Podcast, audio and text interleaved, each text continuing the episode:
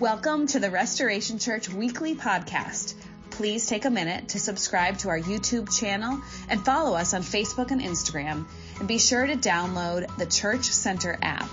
This is the best way to stay connected and up to date with all that's happening at Restoration Church. Most importantly, we hope the following message will help draw you closer to Christ. Thanks for listening.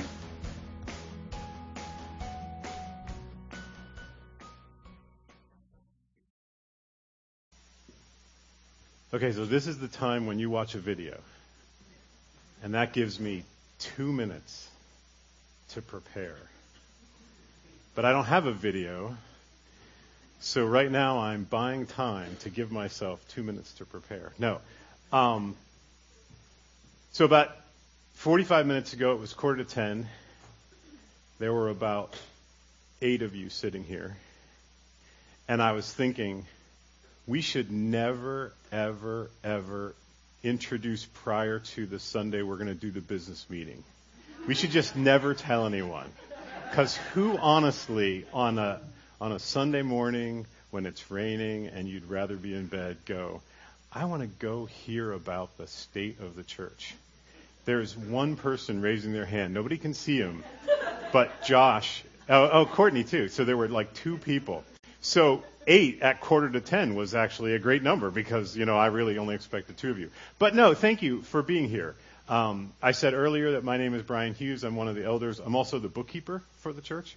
Um, and so it's my privilege, and honestly, I mean that. It's my privilege to get up in front of you about every six months and give you kind of the state of the church, where we're at, um, especially from a financial perspective. So that's what we're going to do today, and then we're going to take a look at an important question um, after we talk about where we are as a church.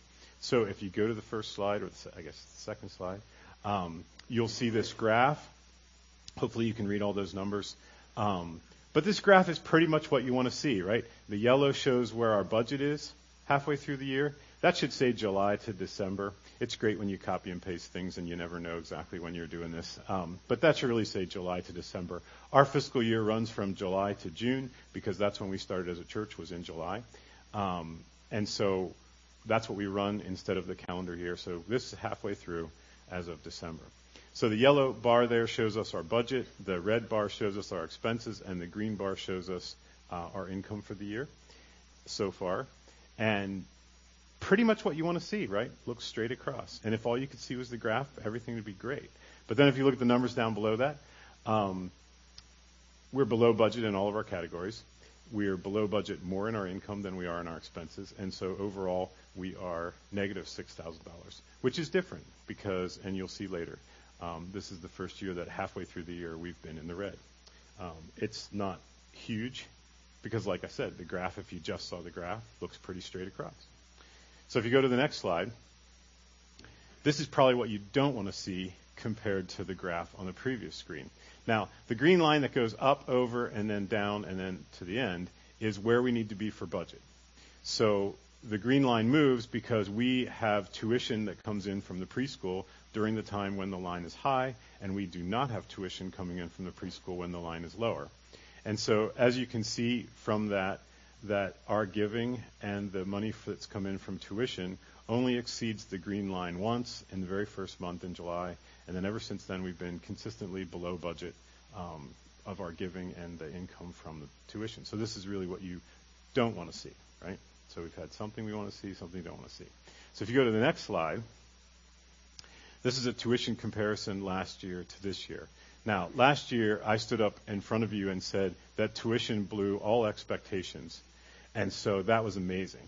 It was incredible. In fact, we raised uh, the budget for tuition because the expectations were so great from last year. And honestly, this year, you can see those blue bars are tuition this year compared to the red bars, which were tuition last year. And so far, we've pretty much been above in terms of tuition coming in um, month after month. And if you go to the next slide, it'll it'll give us kind of the numbers of exactly where we are. So last year, again, phenomenal year, the best year that we ever had in terms of the preschool and tuition, what we saw there. Um, and this year, we're already ahead of that. So that's tremendous, up by $3,400. Definitely something we want to see. But now if we go to the next slide, let's compare giving to where we were last year compared to where we are this year. So same thing, blue is this year and red is last year. And you can see pretty consistently um, that the blue bar is below. There's a couple of months where the blue bar is above, but giving tends to be down. And if you go to the next slide, there's our giving last year, and then our giving this year, and we're actually down by $12,000 um, in terms of giving overall. So that takes us to the next slide. Now, this gives a broader picture of what giving is like because it's not really fair to just talk about giving. That was all to the general fund, which means that's the things that pays the lights and pays the heat and pays the salaries, pays all the things that make the church work. But there's a lot of other giving that happens here at Restoration Church. We're in the middle of a capital campaign, and you can see that so far this year we've given 36,000 over $36,000 to a capital campaign, which is phenomenal, and we've used that to uh, renovate the parking lot in the back. As you've known, we actually renovated some of the parking lot in the front as well. Um, done some other things with the Building Bridges campaign, and we're excited about the things that are yet to come. So that's fantastic. Be Rich was, again, very successful this year. There's $5,700 that was given to Be Rich that we were able to turn around and give that to the community, people in need, places where schools and uh, churches. And this is actual cash given. So this is not, Ross talked last week about everything that was given. Um, this doesn't count anything that was purchased online. This doesn't count anything that was given um, in terms of other gifts and things that were donated, um, or all the spaghetti that sat, if you remember right, back in the hallway, you know. And if you weren't here to see all the spaghetti, I'm not kidding. The spaghetti, there were so many boxes of spaghetti sitting in the back hallway that from the, the door to the bathroom to the end, about this high and about that deep, was like 9,600 boxes of spaghetti. Um, so all of that. And then there's other giving. We gave to uh, staff gifts so that we could um, generously thank the staff for all that they do. Um, we've given to the bridge directly. We have capital fund um, for the building itself and the fellowship fund. And so all of that is another $48,000 that's been given. So this is phenomenal. And it answers the question, where does all that money go? but again, in this, uh, what you want to see and what you don't want to see scenario, we've got to go to the next slide. So if we go to the next slide, this is where I was saying it. This year is different. These are all the years since we've started where we were in December. And you can see there have been some years that were phenomenal as of December. I mean, we 2019 that we were ahead by $42,000 income to expenses. Um, the last two years, last year at this time, we were just ahead by 5,000, and this year we're actually in the negative, negative, 6,000. So I wouldn't call this a trend. There really is no trend on that graph. Simply the fact that this year is different, that giving is down, that expenses are up. I mean, you know that expenses are up because you go to the grocery store and you buy gas and you do all those other things, and the expenses for the church are no different. Um, so then if you go to the next slide, and this is the last one as far as the business meeting is concerned, um, here's what we have in terms of where we're at. So prior year surplus represents all of those years when we were ahead. God has provided $141,000 as a cushion for a year when we're behind. This year we might be behind. I would anticipate that we will be. The second half of the year tends to be more expenses. Um, so we'll see. So when I come up and, and stand in front of you in June, um, it may be that we have a red number at the bottom of the graph. I don't know. We'll see. But God has provided for us um, as He always does. And so we may use some of the surplus in a way to, to make up for that difference. So we're not in a bad place. So again, being negative $6,000 doesn't mean that we're not going to make payroll and we're not going to pay our staff or anything like that. It just means that this is where we're at. You can see the other uh, balances there. Little Blessing has a surplus of $20,000 for years when tuition don't meet expenses for them directly. Um, the capital fund is very healthy right now um, as far as anything that would happen to the building or something that we would need to do. Um, the fellowship fund and Be Rich, there's still some expenses that will come out of the Be Rich fund um, because the credit card is always behind by a month, and so there's things that were purchased. Um, but again, those are still healthy balances going to next year. The mission trip fund is something that um, we haven't talked a whole lot about because we really haven't, since COVID, had any opportunity to do a mission trip.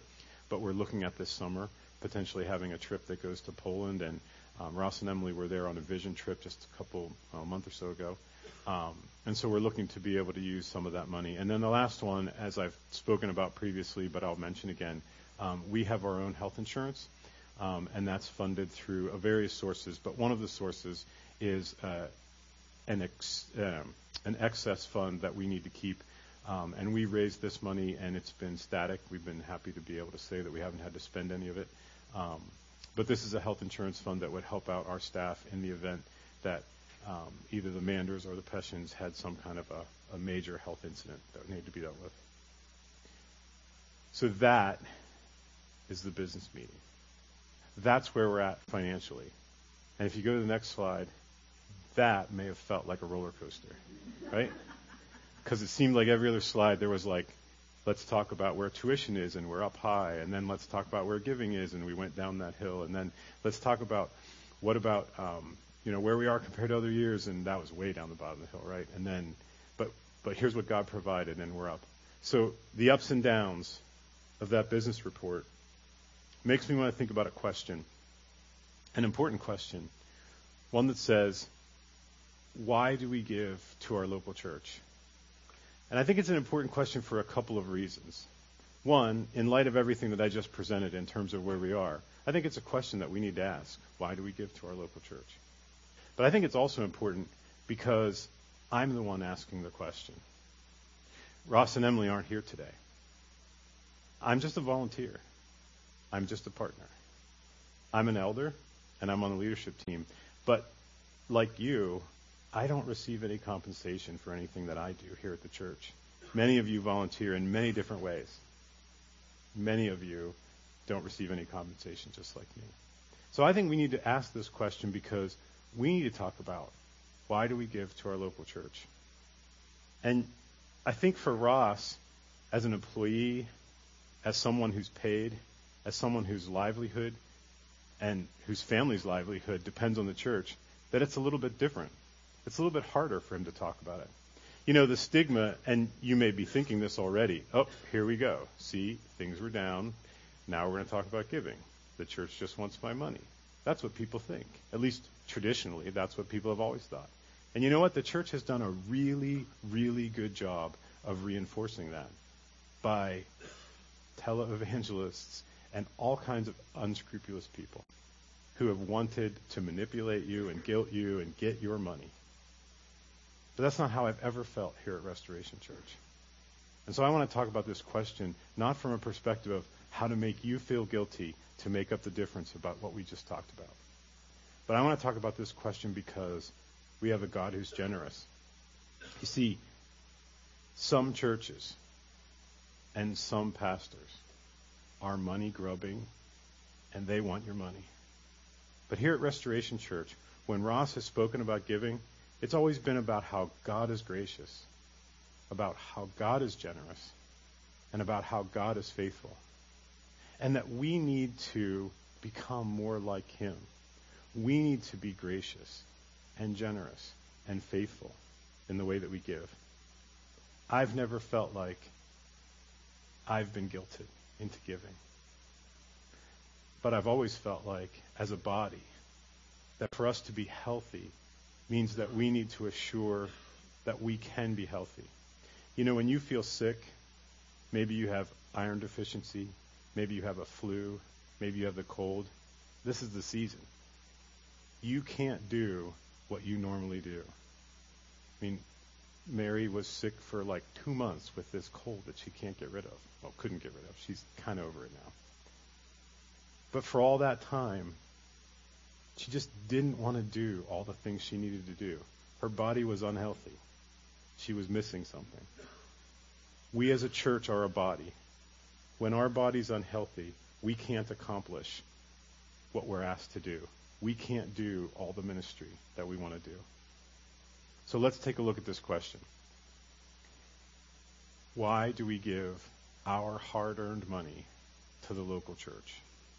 Why should we give? our hard-earned money to the local church? Well, first of all, I think it's important to recognize that we don't need to see our money as our money. The scripture clearly teaches us that it's not our money, that we are in fact managers of our lives and not owners of it. We need to manage well the resources that God provides. And this is probably most clear in the example that we see when David was gathering the resources to build the temple. That would be Solomon, his son, who actually built the temple.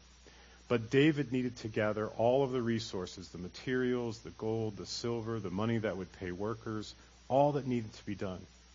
And after they had gathered, and he had given much from his own personal treasury, and then Israel had come alongside the leaders and the people to donate, he had this massive amount of, materials, of wealth, of resources.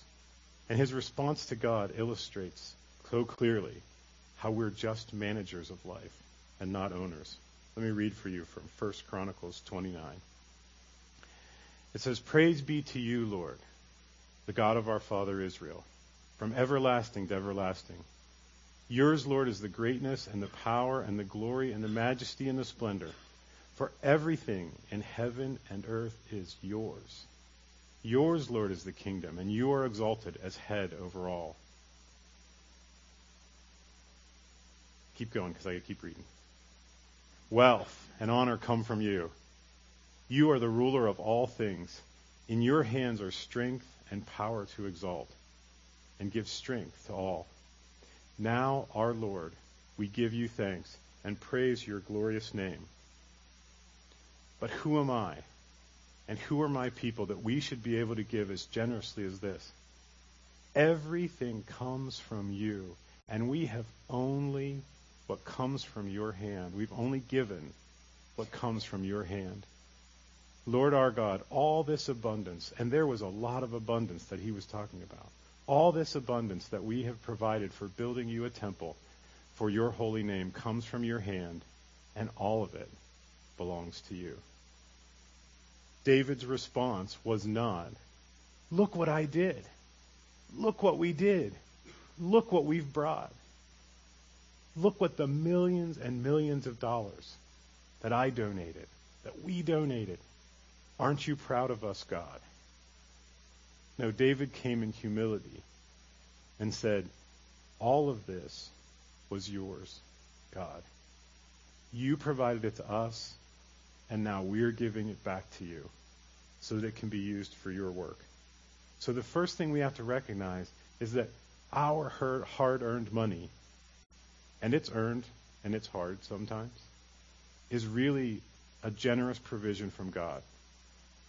But secondly, when we think about giving to the local church, we need to respond generously and not legalistically to God's generosity. if we don't respond generously, if we simply respond out of a sense of legalism, we've got to do it, then we're not responding the way that we should. And we can see this in an example from Moses. When, when Moses led the Israelites out of Egypt, he led them through the Red Sea, and you're probably familiar with the story. And then they go to Mount Sinai. And at Mount Sinai, God gives them the Ten Commandments. But in addition, he gives them the directions on how to build a tabernacle. And before the temple that we just talked about was built, the building that was established by Solomon, the tabernacle was sort of the mobile temple. It was a tent it was um, ornate, and it required, again, resources to build. But it was something that followed the Israelites and that they could take down and take with them. It was sort of their mobile temple. And so God gave Moses directions on how to build the tabernacle and what it should look like. And Moses then responds to the people and makes a plea, a plea for resources. And he writes in Exodus, This is what the Lord commanded. From what you have, take an offering for the Lord. Everyone who is willing to bring gold and silver, and the list continues. Now, these people have been slaves for the last 400 years. So, where in the world are they going to get money or wealth from which to give? Well, God made provision even for that. These people that had been slaves all their lives, for decades, for centuries, for generations. They had nothing as they were getting ready to leave Egypt. But God said, Go to your neighbors in Egypt, ask them for gold and for jewelry and for silver. And the Egyptians gladly gave them all kinds of wealth And so, in essence, they looted Egypt because God provided. And so, as they headed out into the wilderness, they didn't head out as a slave nation with nothing. They headed out as a wealthy people. And so, when Moses makes this plea, they had wealth to give. The passage continues and goes on to say, But then the whole Israelite community withdrew from Moses' presence, and everyone who was willing and whose heart moved them came and brought an offering to the Lord. All who were willing, men and women alike, came and brought gold and jewelry of all kinds. The people stepped out in faith and in a willingness. None of this was demanded. It wasn't the law. It wasn't the rules. They simply responded. And they responded not only with gifts in terms of wealth, but the passage, passage continues and says that every skilled woman spun with her hand and brought what she had spun. Artists and people that could uh, were skilled, they brought the things that they made. They brought them to the tabernacle. All the Israelites, men and women who were willing, brought to the Lord a free will offering. In fact, they brought so much stuff that the people that were gathering the resources for the tabernacle, it then goes on and tells us that they responded to Moses and they said, The people are bringing more than enough for doing the work of the Lord. Commanded, the Lord, the Lord commanded to be done. And so Moses steps up. And can you imagine this? Moses steps up and says to the people, No man or woman is to make anything else as an offering for the sanctuary. And so the people were restrained from bringing more because they already had, what they already had was more than enough to do the work. I mean, my dream would be that someday Ross could stand up here and say to us as a congregation, You have responded so richly to God's provision and His blessing that you need to slow down your giving. Can you please go on the app and remove your donation? Stop giving because we have too much. We don't have enough time to use what you've given. Hardly real. A crazy dream. But honestly, that's exactly what happened here in the book of Exodus. Two real people who were giving to God's work because God had blessed so generously. See, the point of all this is when we give, we give as a response to God's grace and work in our life, trusting that He is the one who provides it anyway, and therefore will continue to provide it, even more so in abundance when we give it and manage it toward His causes. So let me read that again. When we give, it's not legalistically, it's not because we have to. No, we give as a response to God's grace and His work in our lives. What we've talked about and praised God for, His provision, His salvation, for everything that He's given to us. And therefore, we know that He will continue to provide it. We have to trust in Him. And the trusting comes because we know He'll continue to provide it. And He'll do that in even more abundance as we manage it toward His causes. So this leads to the third thing we need to think about. Why do we give money to the local church? We give money to the local church not because God needs us to give him money. He's not poor. He's wealthy. He gives us what we have. But we need to do this because we need to trust God. Jesus said in Matthew 6:21, "Where your treasure is, there your heart will be also."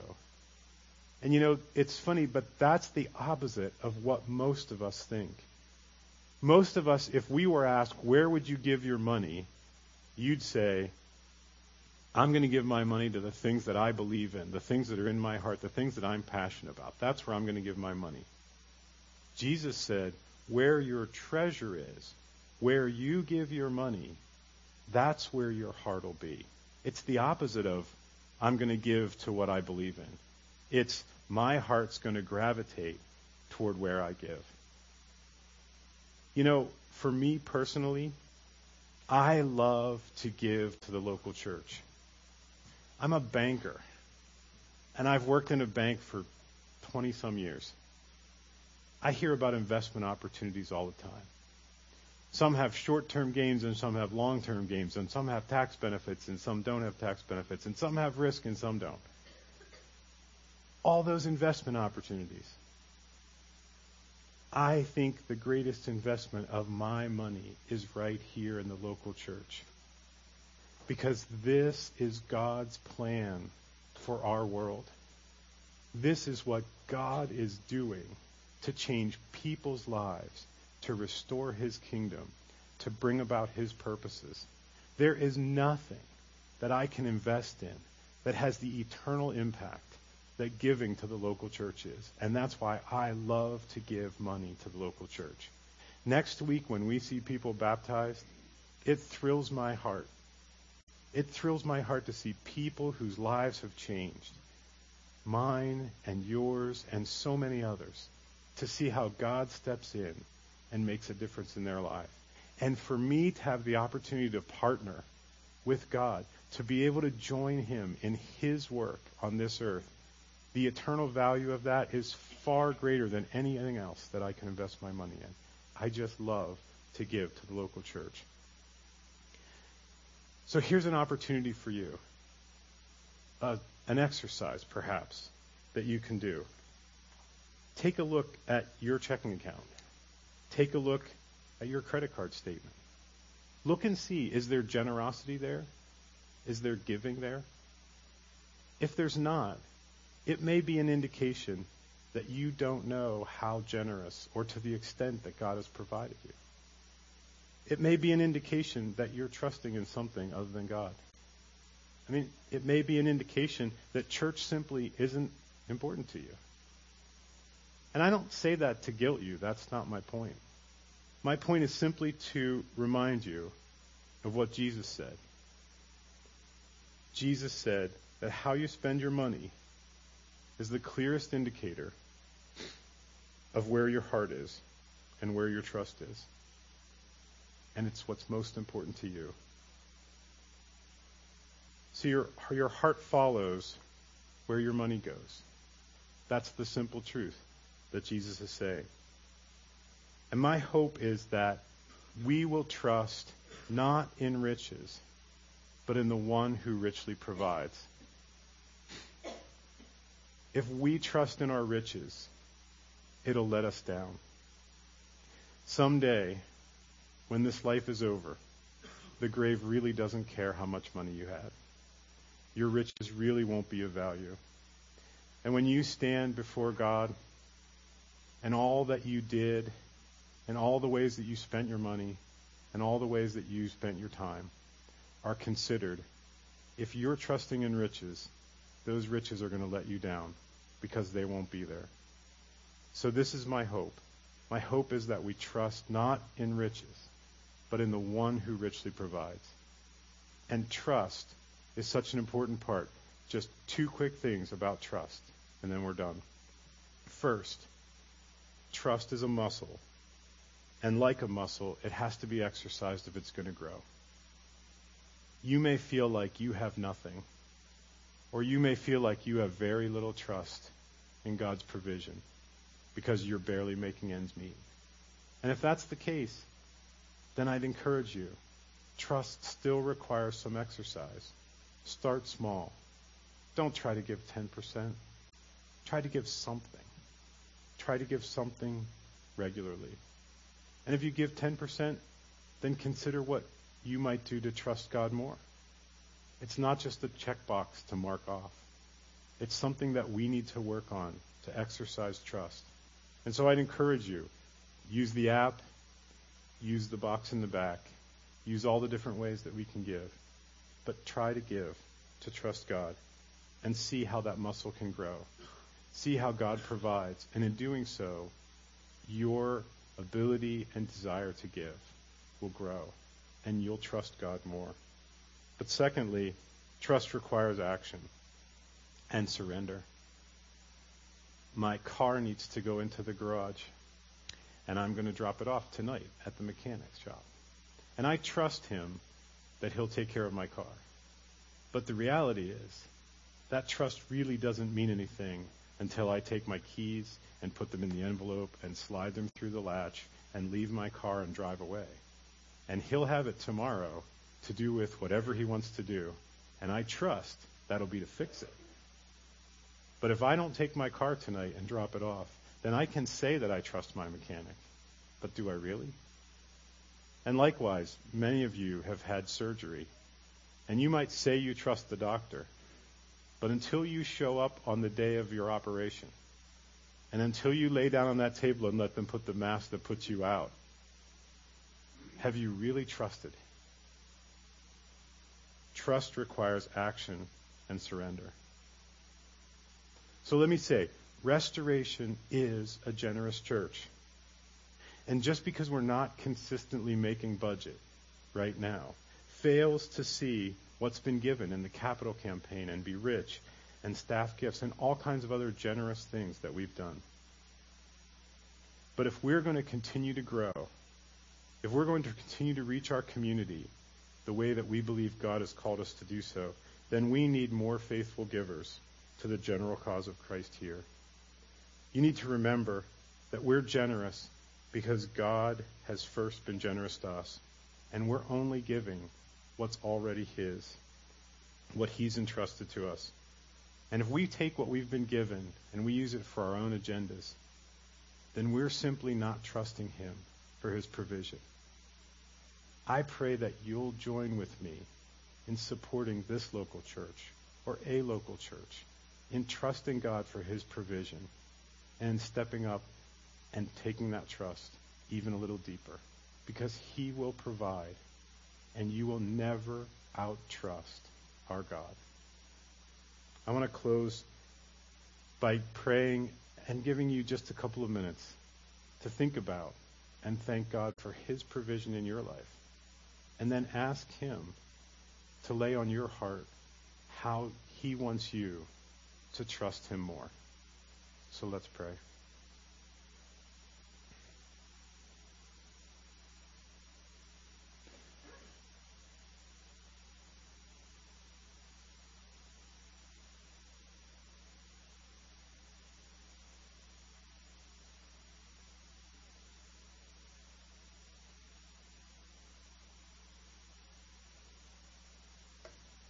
Father, we come to you thanking you for the provision that you've made.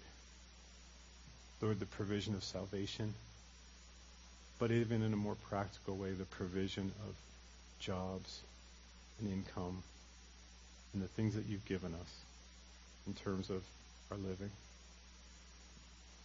Father, we trust that you will continue to provide because you promised that you will. And you've never gone back on your promises. And so we thank you that even a challenging topic like giving, one that can be so volatile, is one that we need to grapple with in our own lives. Father, I pray that you would lay on my heart and our hearts together, Lord, how you want us to trust you more, what we can do to show that we believe you, that we have faith in you, and that we trust you. Father, thank you for the promise that your provision is greater than our needs and that you will meet everything that we really need. And we pray now that you go with us in this new year, Lord, looking to serve you and to trust you. In Jesus' name, amen. Thank you. Have a great week, and we'll see you next Sunday.